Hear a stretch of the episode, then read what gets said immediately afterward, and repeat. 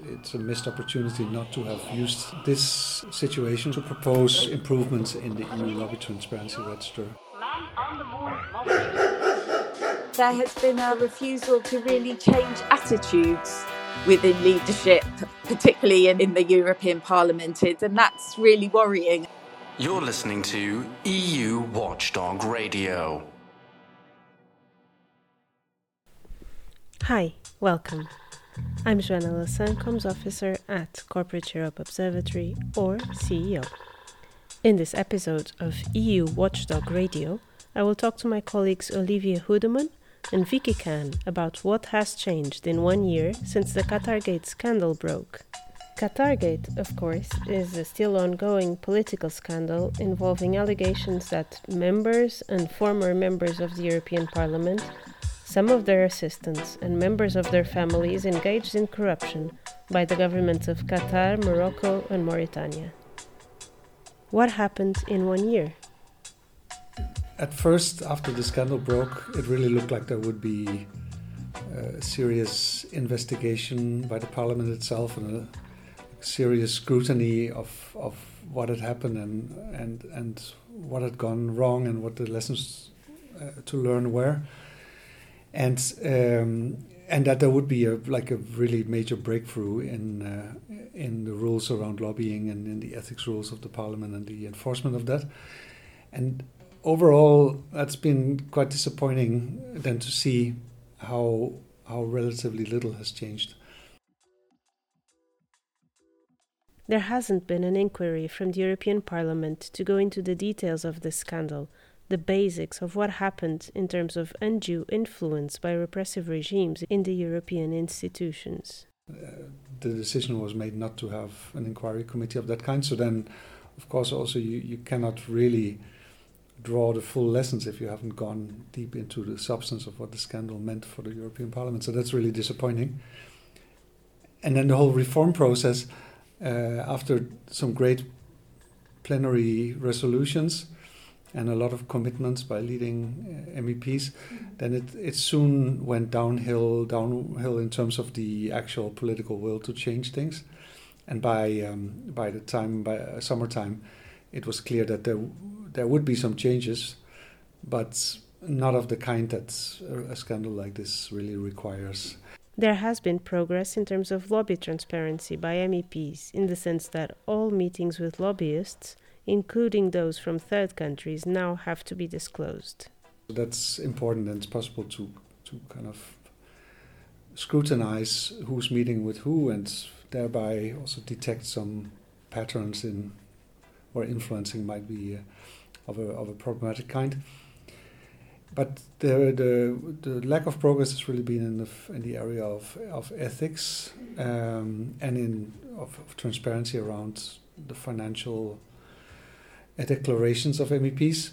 So um, the uh, M E Ps have to disclose more information about their financial interests, but the first five thousand is exempted, so only if it's an amount higher than that uh, will they have to uh, disclose it. And also uh, those M E Ps who have a second job as a consultant or as a lawyer, they don't have to disclose the clients. So all of this kind of really important information that's there to uh, that that could help to detect undue influence um, is is going to be still missing. And then really crucial is that there won't be, uh, as it looks now, any improvement in the actual implementation of the rules. The, no independent oversight. Mm-hmm. Um, and you, the ethics committee in the European Parliament will still not have any external members in it, so there's a big risk that the actual enforcement of the rules remains weak. So even if the rules have improved on some, on some points, if they are not properly enforced, it, it will not help really to prevent undue influence. So the overall picture is, is quite disappointing. Before we talk to my colleague Vicky Cann, I was wondering particularly why the measures discussed in the European Parliament were not approved, leading to such a disappointing outcome. It was a really important opportunity uh, to to make the kind of progress that is clear has been needed for many years in in uh, in regulating the, the relations with lobbyists, but also uh, other steps to prevent undue influence and the risk of corruption. And I mean, it's it's important to then look at why did things go wrong? Why were these original promises not fulfilled? And then it's a very clear pattern where mainly uh, conservative M E Ps and also M E Ps from the far right, they voted down a lot of the important reform proposals. So it's as simple as that. Um, they um, uh, were determined to weaken the level of ambition in the reforms, and, and then that, that's what happened. So you got a, a kind of compromise outcome that's just not good enough. Vicky has been researching two cases of potential conflicts of interest by two M E Ps from Germany, and the way her questions have actually been handled by the European Parliament show that Qatargate was a lost opportunity not only in terms of changing rules. I also detect that there has been a, a refusal to really change attitudes within leadership, particularly in the in the European Parliament in, in this case. And that's really worrying. And I guess the examples that I'm thinking of there are two um, cases that we sent to President Metsola um, of the European Parliament during the past year, to raise concerns about conflicts of interest among two M E Ps. In these particular cases, both M E Ps are lawyers and they have um, um, legal jobs additional to their um, to their M E P work. Um, the M E Ps are um, Axel Voss and um, Angelika Niebler. They both work for law firms on the side. They receive up to five thousand euros a month for this work. We do not know who their clients are, um, but we do know about some of the, the work that either they do for the law firm or, for example, the work that the law firm does more widely. So in the case of Mister Voss, for example, he works for a, uh, a law firm on the side, and he is listed on that law firm website as working on issues around um, media law, but also uh, data protection. Well, in the European Parliament, uh, Mister Voss is very well known for his work on Uh, data protection and on related issues like artificial intelligence. And so we think that there is a, a conflict of interest between, on the one hand, working for a law firm on these issues, but on the other hand, working in the European Parliament on these issues. And we, our interpretation of the rules is very much that these conflicts of interest should be acknowledged, they should be recognised, and they should be dealt with. We found no evidence that that was, um, that that was the case. And as I say, when we raised this case with um, President Metsola, uh, we had no response whatsoever from her, which is very worrying. In the other case, which was of um, Angelika Niebler, she also works for a law firm, again, with a monthly salary of up to five thousand euros. Um, she has been very prominent in M E P work around a very important file working its way through the E U institutions called the Corporate Sustainability and Due Diligence file.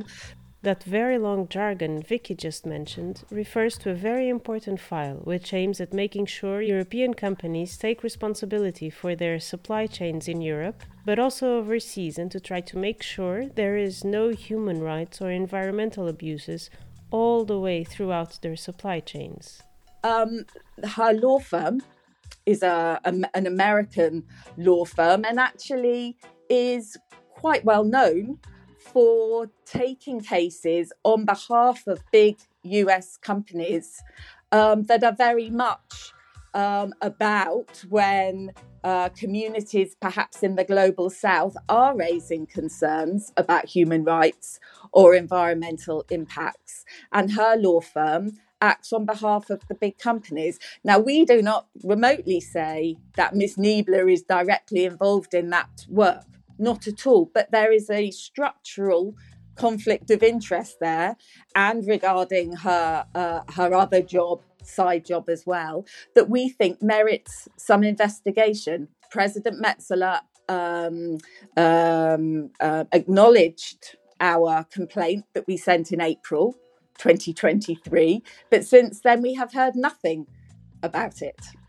We have heard nothing on either case about whether investigations are ongoing, about whether investigations have been completed, whether any, what the findings were, whether there are any punishments, or whether they have totally disregarded our complaints. We know nothing about how the European Parliament has handled this. And that, I think, is extremely worrying. The, the European Commission uh, reacted uh, to the Qatargate scandal with um, a proposal for um, uh, im- improving um, the role of, of foreign influencing uh, on E U decision-making. Mm-hmm. So as part of a bigger package of, of measures, they, w- they were proposing to have um, Uh, national level registers of foreign influence, so f- uh, foreign funding, non-E U funding for organizations in Europe should be disclosed in these national level registers. Inspired by the American system. Yeah, yes, exactly, by the, U- the U S Uh, Foreign Agents uh, Registration Act. Mm-hmm. Yeah. So of course it's not a bad idea to have transparency around f- uh, funding flows. That's a very good idea. Um, but the Commission should have Uh, done something, uh, should have had something else at the center of its proposal, and that is to finally make the E U's lobby transparency register mandatory and actually covering um, uh, the influencing by non-E U governments. So at the moment, if you go to the lobby transparency register, you won't get information about uh, the influencing efforts of, for example, the Qatar government. It's, it's not in there because the register is not binding and it just doesn't catch all the important forms of lobbying. So the the first thing to do is to do an overhaul of the lobby transparency register, make it mandatory, make sure that it covers all forms of influencing. That would have been a logical first step. And then uh, it would have been a logical second step to try to make to, to have similar registers in all of the E U member states. Some E U member states have those have lobby registers, but most don't. Um, so you could have had this. W- it, w- it would actually have been a great moment to uh, for the Commission to launch a proposal for lobby registers in all E U member states. Mm-hmm. So then, instead of doing these two imp- important uh, uh, things, or making these um, important important reforms, they proposed something uh, very narrow, which is um, national level registers and only of, of foreign influence through funding. Um, not a more general lobby register that, that that covers everything. The problem with this is that it can very easily be abused by the authoritarian governments we already have in the European Union. Uh, the Hungarian government, for example, has tried before to have a national level um, foreign influence register, and, and the goal of that was to uh, basically be able to, to bully civil society groups that are inconvenient for Orban's regime. Mm-hmm. And and that proposed law was there was pushback from uh, from the European Commission against that, so it's very ironic that they are now proposing a national level register of, of this kind that can that can really um, uh, endanger uh, the the rights and the and the and the freedom of civil society groups also in countries where, where these rights are at, at risk. So there was a. A, a strong pushback from civil society organizations against this proposal, and the Commission has now gone back and, and is coming out with a new proposal. We'll have to see what that looks like, but basically it, it, it's it's a missed opportunity not to have used this situation with this uh, unprecedented scandal to propose improvements in, in the E U lobby transparency register itself and and in and create momentum for lobby registers in, in the member states as well.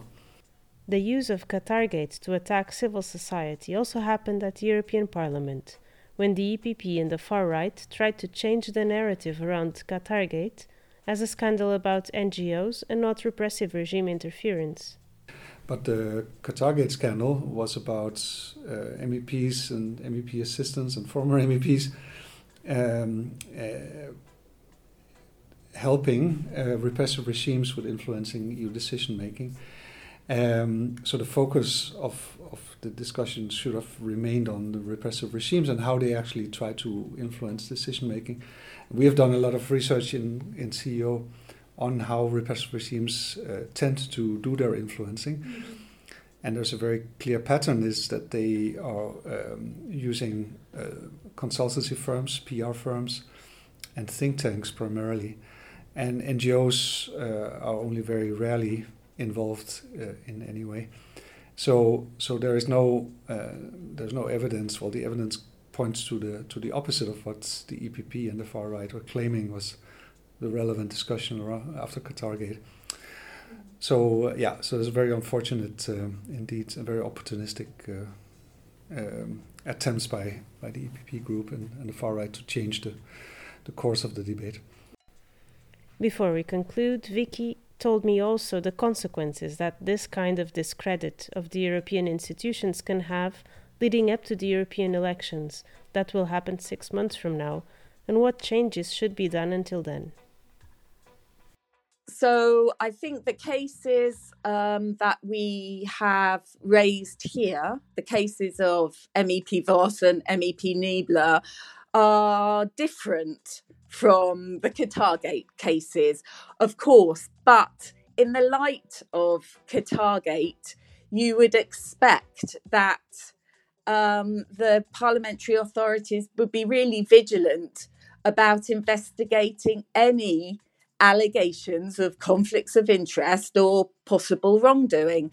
And that's not what has um, apparently happened here as far as as far as we are concerned. And when I look at Politico, for example, this week, which has been running lots of news stories with new findings about Qatargate, they've received a cache of leaked documents. They are thinking that the Um, the Qatargate conspiracy goes much deeper than originally thought. We know that there were a number of named and unnamed parliamentary figures involved, some elected, some unelected, and it's still being uncovered now.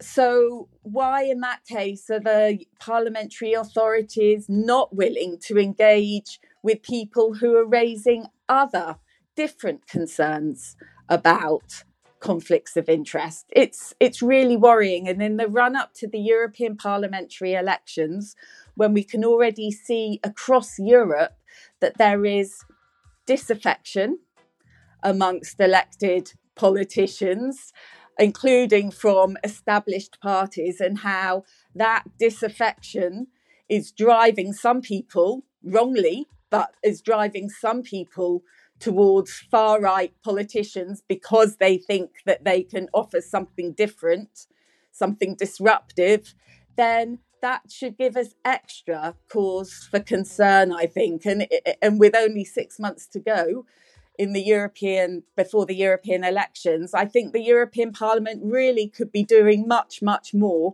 to try to rebuild faith between the public and elected politicians by taking these sorts of claims seriously, by doing proper investigations and then reporting back on them. If there's nothing to see here, okay, but let's find out if the investigations have happened and what, if any, action has been taken, because we think these cases are actually quite serious and could well be indicative of a number of other concerns in the European Parliament when we have so many M E Ps with second jobs on the side and where there are concerns that some might be creating a conflict of interest with their work as a parliamentarian.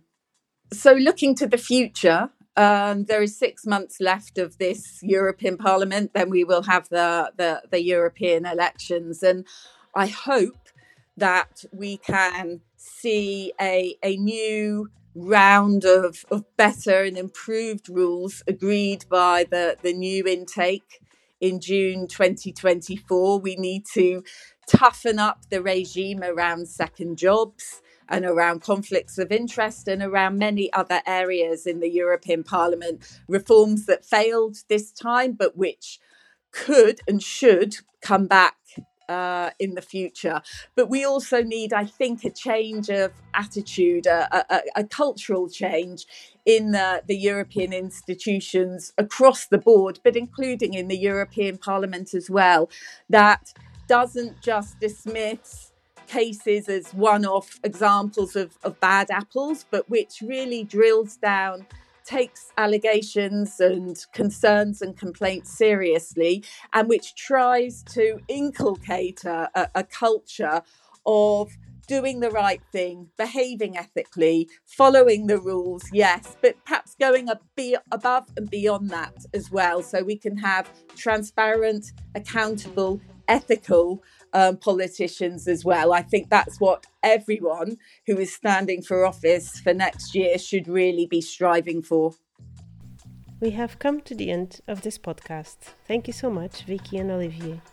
And if you like this podcast and you value the work of C E O, please help us stay independent.